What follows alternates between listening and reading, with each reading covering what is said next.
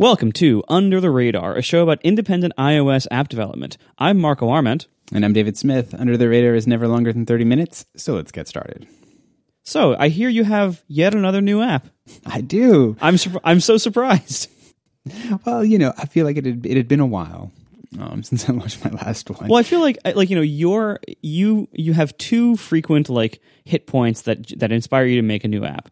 Point number 1 is when you know if, if it's a watch app if you figure out something you can do on the watch because you're super into watch development Yeah. point number two is if there's new there, if there's a new hardware capability of of the new generation of devices and in this case it seems like that's that, that those have both hit here Yes. you found something new to do on the watch uh, especially you know even in the area of something like um, you know api level stuff and also the series 5 watches added a compass which no one can really figure out what to do with but you figured out something to do with it Sure. Yeah, so I guess I, I'll sort of dive into a little bit of the backstory of this. So one of the things that, um, so so when all, when all the reviews came out for the um, Series Five Apple Watch, I, I was just you know, watched lots and lots of review videos and saw lots of reviews, and in most of these, there is a a picture of the new California face with the moon complication um, in sort of its its bottom slot, its main slot and I was like, "Did it kind of looks cool?" And I was like, "Well, I'll try that out." And so I so I set that as my um, like main complication for a little bit because I'm the Series Five watch. Like what you choose as your watch face and what your complications are is now suddenly something that's a bit more like I'm trying to be a bit more thoughtful of because it's constantly visible to the world and to me um, all the time. And so I tried that out, and then th- that evening, I go out. Actually, it was that morning. I went out and looked at the sky and looked at the moon. Um, and then I looked down at my wrist, and then I looked at the moon, and the two weren't the same, which which bothered me, which bothered me a lot because here I have this watch that is incredibly powerful and capable, has a GPS coordinate. It's able to like I could model, you know, the entire solar system with the capa- you know the computational capabilities of this watch. And here I have this complication that's a picture of the moon that doesn't look like the moon that's directly in front of me like up in the sky. And when something like this bothers me, I have a tendency to not be able to let it go very easily. And so I then embarked on a, a you know a week long journey down um, astronomy and all kinds of weird math, some of which I understand, some of which I have no idea about, but can just apply the formula um, in terms of creating a uh, astronomically accurate moon complication. And so that is what I've done. Um, it is available now in the App Store. And in addition to just being something that now is like scratched an itch and solved a problem that I had, I've for a while been looking for uh, an opportunity to make a watch only app, to use Swift UI, um, and then, like you said, to use you know uh, the compass and the new watch, as well as just like make folk thinking a lot about watch face and complications in as they relate to always on watch face. Um, and so that's sort of the origin of this thing. And I gotta say, it is it, it was it was a it was just a ton of fun and like learning something completely new. Like I knew nothing about all these weird astronomy terms um, that I've had to learn about and things that are kind of in, my intuitive con- uh, thought about how the moon looks and how it moves through the sky that you kind of like I've looked at the moon my whole life. And I think in my mind though I was you kind of have in your mind that the moon is always um like sh- I don't know, like straight up and down. So like at, for the simplest say you imagine the moon as in, a, in its crescent um, phase where it kind of looks like a C um, like in my mind it should always look like a C but it actually kind of rises, uh, at least in the northern hemisphere, or if you're in the northern parts of the world, um, like it rises like a U, turns into a C, and then turns into an N, um, all lowercase. Oh, like it rotates around. It's uh, like ah, okay. Yeah, which makes sense intuitively if you imagine that it it's moving along a circle, and its midpoint is sort of locked onto that circle, um, and so if it didn't rotate, it if, if, if you know from a U to a C to an N, it was going. It would have to be like turning itself along that circle as it went, because otherwise, like it just it just wouldn't work. Like if you take your hand and make a C shape and move it in a circle, that's that's what happens.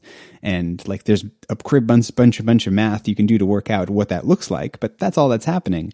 But here I am, you know, 36 years old, been looking at the moon my whole life, and I've never really thought about that. That that's how the moon has to move. That when it rises, it tends to rise in that kind of uh, sort of you know sort of U shape, and then comes up to the C. And you know, usually that's just like not something you think about, but that's that's the way it works. And so I wanted to make an app that you know did the math to work out based on your GPS coordinate because this the degree to which it's rotated and the way it looks to you is impacted by your latitude.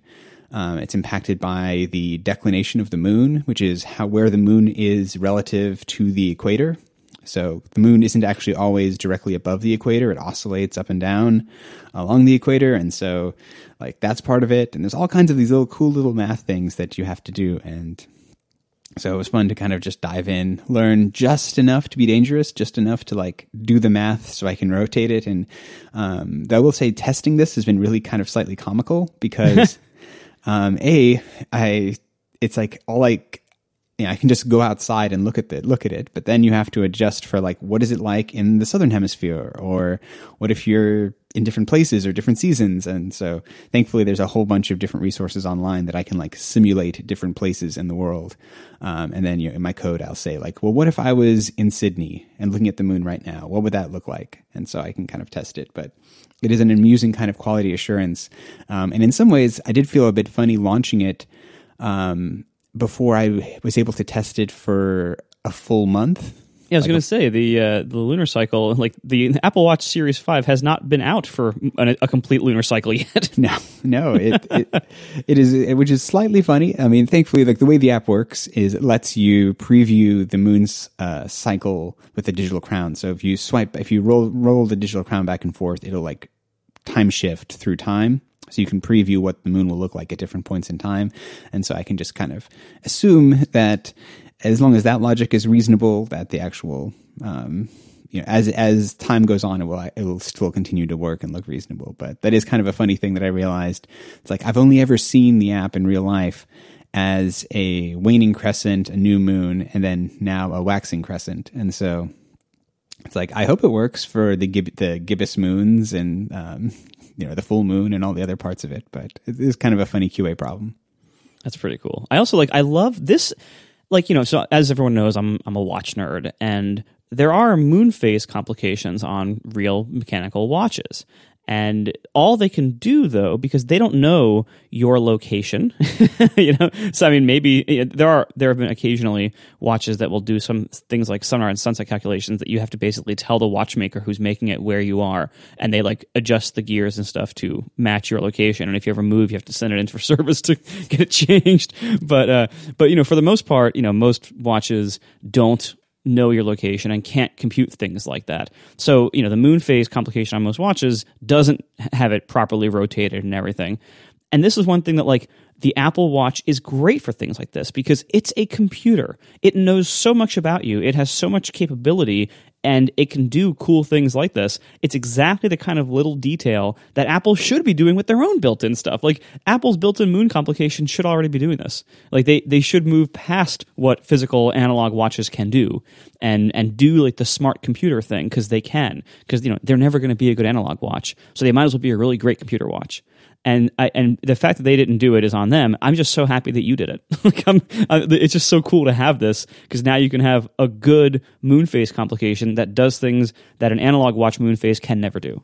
Yeah, and it's and it's fun. I think too that one of the things they changed in WatchOS that made an app like this feel more even a, a, sort of approachable for me is that in WatchOS six we can now just do watch only apps, and like this is a perfect like example of something where it makes sense to do an app like that, where I really didn't want to have to make a like an iPhone version of this app um, because it's not really what it's about. Like I made this app for the complication, and fair enough, I have to have a watch app to back that up.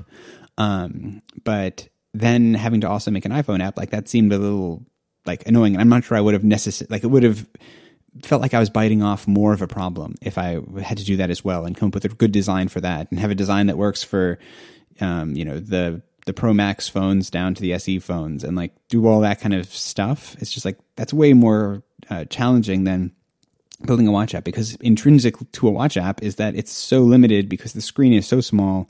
There's only so much we can do, though we can do do more now with Swift UI, which I'll get into in a minute. And so anyway, that was just kind of a nice part of it too, and it's cool. And I will say, and this is something I think I we speculated a bit about when we were talking about um, the new watches. Like, I just love seeing this now on my wrist, like, and it feels cool to have this kind of like this personal connection to my watch face, and it's always it's always on, it's always visible, um, and that's just a cool thing about having more customization and more flexibility with watch face design. Um, like I think it's just it's a lovely aspect of the watch that yeah, it's like I think there's been not as much exploration of it that you know it's like Apple try is they they they, they keep they keep they keep trying, but I feel like they just keep slightly missing, and I'm enjoying the thought and the process um, with this as well as with a few other ideas that I'm kicking around of like pushing out what we can do there. Because when you when it get when it's right and it's cool like i love that you know and then right now in the morning when i look at my know when i look at my watch the moon looks one way and then as the day progresses it sort of slowly rotates inside and i know what's happening there like that's cool and that's personal and it makes me feel more connected to my watch which i like we are sponsored this week by Linode. With Linode, you can instantly deploy and manage an SSD server in the Linode cloud. You can get a server running in just seconds with your choice of Linux distro, resources, and node location. Linode serves their customers with the help of 10 data centers across the globe, and they're always adding more. So, Mumbai, India, and Toronto all will have data centers by the end of the year. Uh, Linode features native SSD storage, a 40 gigabit network, and Intel Xeon E5 processor, so you can serve your customers even faster than before. And so you don't have to stress about overspending. Linode has designed their pricing tiers to feature hourly billing with monthly caps on all plans and add on services, including their backups and the node balancers and everything else they offer. So, Linode has pricing options to suit everyone. Their plans start at 1 gig of RAM for just $5 a month and they offer high memory plans starting with 16 gigs of RAM and a bunch of other specialty things from there. I got to say, I use Linode for all of Overcast hosting, and I absolutely love it. I have about 25 servers there right now, from from the super small ones to super big ones, all across the whole spectrum. I just love what Linode has to offer. And they have a special offer for you. As a listener of this show, you can go to linode.com slash radar and use promo code radar2019 to get $20 towards any Linode plan. On the one gig plan, that could be four months for free. And with a seven day money back guarantee, you have nothing to lose. Give Linode a try today. That's linode.com slash radar and promo code radar2019 to learn more, sign up, and make the most of that $20 credit. Our thanks to Linode for their support of this show and all of Relay FM.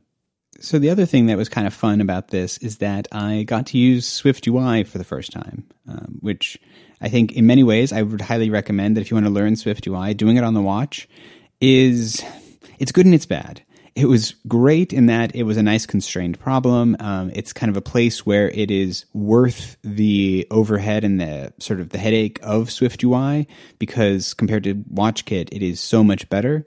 But it's definitely a bit awkward because WatchOS development is a bit awkward. But I got to say, it was really cool to use and compared to WatchKit, it is like night and day. It is amazing. I, I hope do, so.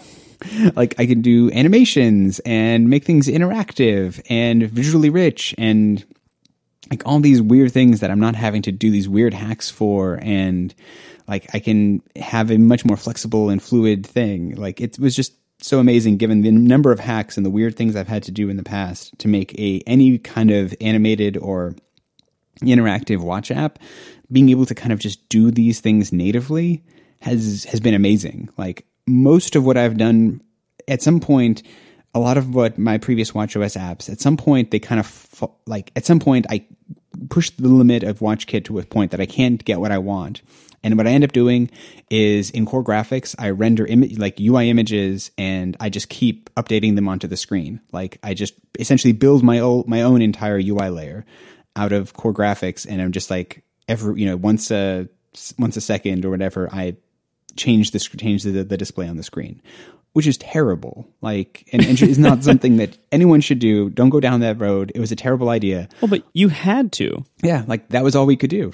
And now in Swift UI, you don't like, and you can get, which means that we also get great things just like for free, like basic animation. Like you have an object on the screen and you move it to somewhere else smoothly animates at you know presumably like 60 frames a second between those two whereas before the best i could do would be like you know update it a couple times a second maybe and have like this you know like three or four frames per second animation to like move things around, which was, not great at all.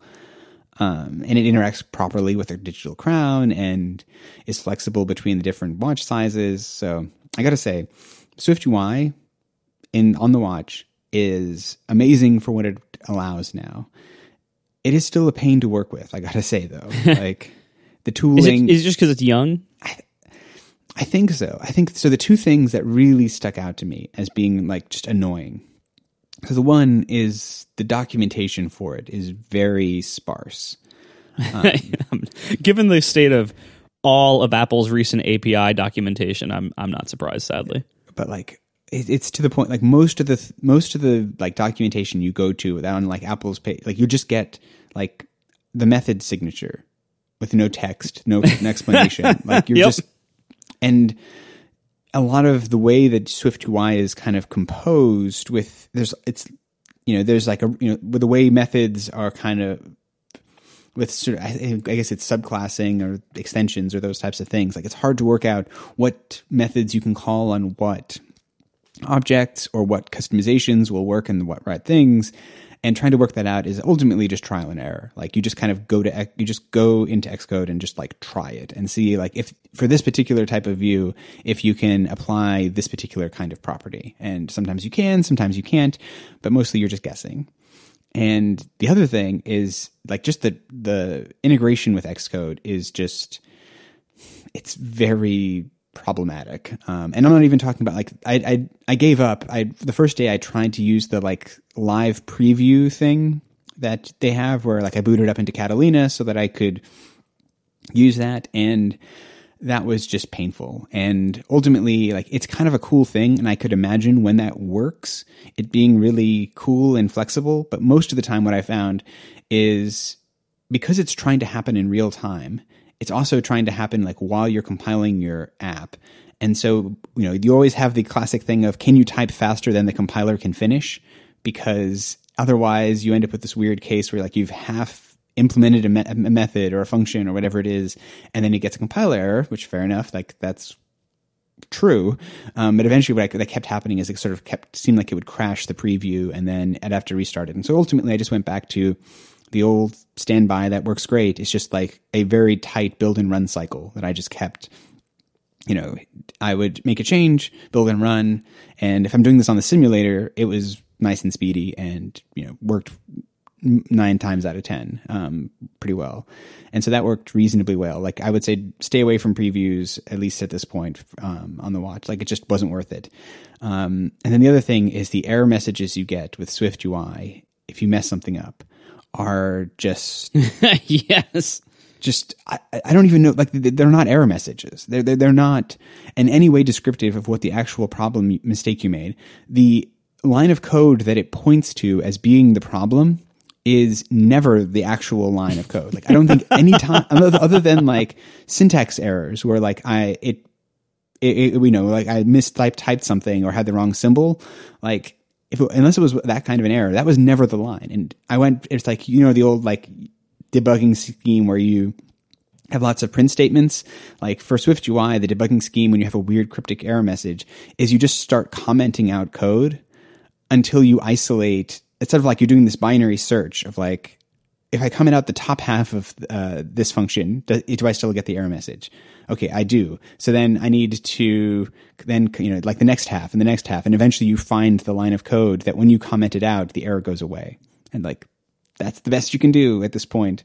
And most of the time, the error message is something just very strange, like you know can't convert, uh, you know void this into open close parentheses, and you're just like, okay, it, it turns out it's actually that you called a method um, with a wrong var- with a, you know with a wrong value or like things that things that are like normal errors that you will make as um, in your development. And I got a bit better after the course of like a week of using Swift UI of like guessing what the error was um, based on how cryptic it was. But I got to say, like the tooling for this um, needs to come a long way before it kind of feels like worth doing. Like I don't think on iOS at this point I would recommend going down this road because UI Kit is just it can do everything that SwiftUI can can do, whereas you know versus like WatchKit, which just can't do these things, and so it isn't worth it. Um, and at least with UIKit, like the error messages are reasonable. Um, it's very well documented. It's you know there's lots of examples. There's lots of places that you can go to get help if you have something weird happen. Like you know UIKit is not without its bugs and its quirks, but I feel like they're fairly well understood and under like I, I know what I, I, know what's going wrong with UIKit, whereas with Swift UI, sometimes it was just like I don't know what's going on. Yeah, Swift UI. I mean, I, I think a lot of this is just because it's so young, um, and and I, I expect a lot of this will be fixed over time. But I but there's also a substantial um, discoverability problem with, as you mentioned earlier, like what can it do? What methods can I call on this object? Like that, there's a huge discoverability problem there, and the the almost complete lack of documentation is not helping here.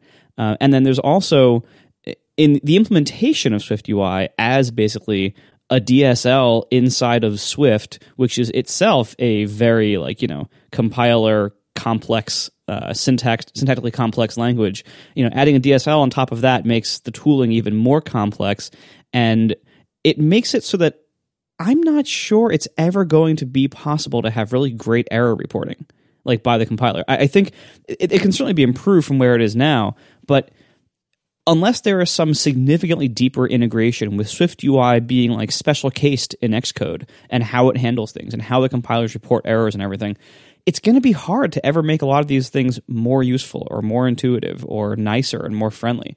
Um, Swift UI, it, it's always going to have this problem of like, it is visually very pleasingly simple. Like when you see Swift UI code, you're like, wow, that's so beautiful. But writing it is a different story. Writing it is, you know, especially when you aren't that familiar with it yet, you can know Swift and you can know UIKit and those things are not very helpful here because it's a totally different language. And you know it's, it's a language inside of swift. And i think it's just gonna there's there's gonna be i think a certain ceiling of how friendly it can ever get. And we're nowhere near that yet but i think it's it's always going to be more complex than it appears to be when you see code on slides. Probably yeah. I mean i think that's just the nature of these kinds of things. Like they're it's when it works it's magic. And any in my experience, any programming environment or philosophy that is that it has that kind of like when it works, it's magic thing. Like when it doesn't work, it's like terrible. It falls down very like hard and aggressively. And but when it works, it's like it's amazing. Um, and so that's just kind of I am slightly hopeful. I'm just thinking of back in the day where with Objective C, all of the work they were able to do with the static analyzer and like how they were able to pull things out of the code that weren't just like compiler like they could use what the compiler knew to like make lots of inferences and help give you you know like these very clever i mean i'm thinking even back before um, automatic reference counting like back when back in those days where like it could be do some really clever things. And i'm i'm hopeful that like they could do a similar thing with Swift UI where they can give they can infer what is like right now what's happening is we're getting the like the actual compiler messages that are just like just from the Swift compiler.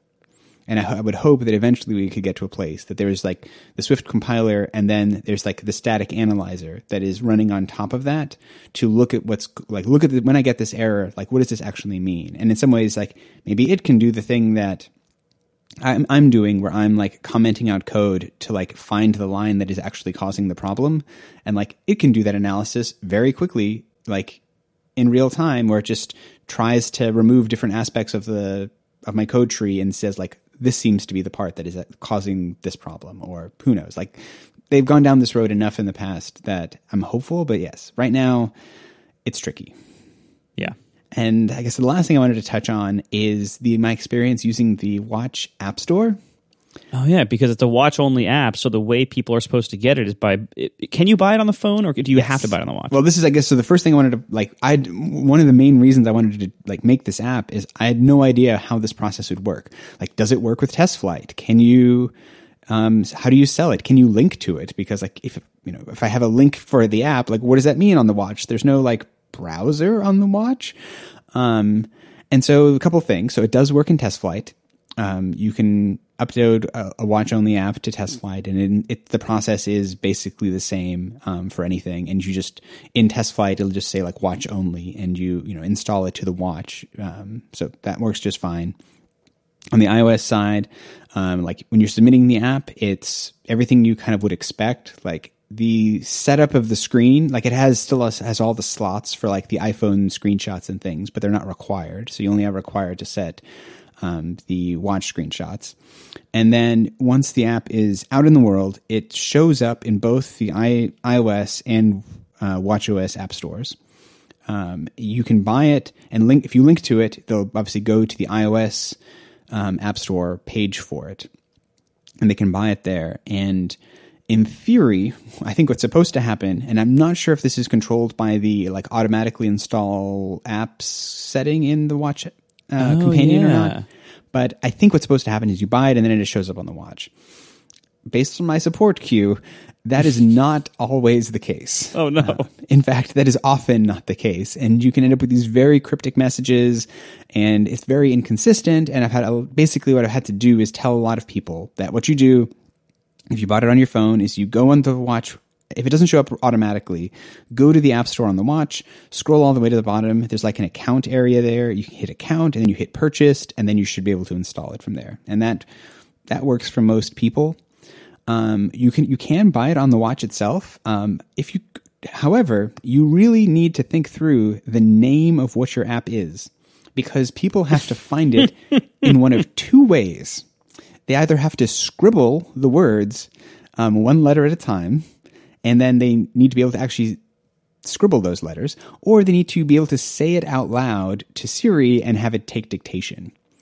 The name I chose was Moon Plus Plus, which turns out Oh God! Wait, let me try. Dictation. Moon plus plus. Okay, it says and moon plus plus, and it brings up nothing. yeah, Okay, So- it brings up one thing that's in German. That is not what you want. No. Um, it turns out that what you have to say if you actually want to search for it is Moon plus sign plus sign. um, that is the that is the way that you correctly search for it in dictation, which um, is not something anyone would int- sort of intuitively think about.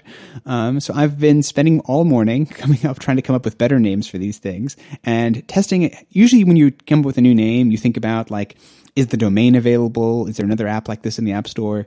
I'm spending all morning just talking to Siri, saying things out loud and seeing what it thinks I said and like trying to say it in weird ways or like playing music in the background and then saying it and seeing if it, if it works. Um, so this experience is not great. Um, but this is, you know, the early days. And I think the App Store is like the Watch App Store is a weird place too because like right now i think there's like eight or nine maybe ten apps that are being featured in like when you actually open the app Yeah. store there's like 10 apps there i imagine if you're one of those apps good news like that that's great but if you're not like you you don't exist You you think? I mean, like, I, do you think anyone's really going to this? Like, this is. I mean, I'm, I just scrolled through now. It's it's kind of a painful experience. Like, I, I don't think anyone's really going to be doing this. maybe not i don't know but like if you're a watch only app it's it's, it's an, it seems like an important place to to to to show up but um yeah so it's just it's it's a very i would say it's an awkward experience. I don't know if it's worth it like in terms of if i had just made an iphone app things would have been a lot simpler. Um but i kind of like that i didn't have to. And so um i think i just need to come up with a better name test that name through siri um, and hopefully too there's a lot of things that seem to be complicated by like the series one and two apple watches don't support watchOS 6 yet um, and so people who get these weird error messages Oh. that say they like the, you know they need to update their watch but they can't update their watch because watchOS 6 isn't available for those yet but it will be at some point What? I didn't so, know that. yeah, yeah, no. At this point, so WatchOS six was released for the Series three, four, and five watch, but it has not yet been released for the Series one and two watch. But they didn't. They're not incompatible. They will No, have it, just it not yet for some reason. Just not yet, for whatever reason. Oh, I love this rollout so much. Yeah. So this has been my week. Um, the customer support side has been a bit, a bit of a pain, but making a watch app has been a lot of fun. Making complications is like my new favorite thing, and I am going to be making like dozens of these, I suspect. Um, and Swift UI, the tooling's terrible, but the but like the result is really good. That's uh, my quick summary. Awesome. Well, thanks for listening, everybody, and we'll talk to you in two weeks. Bye.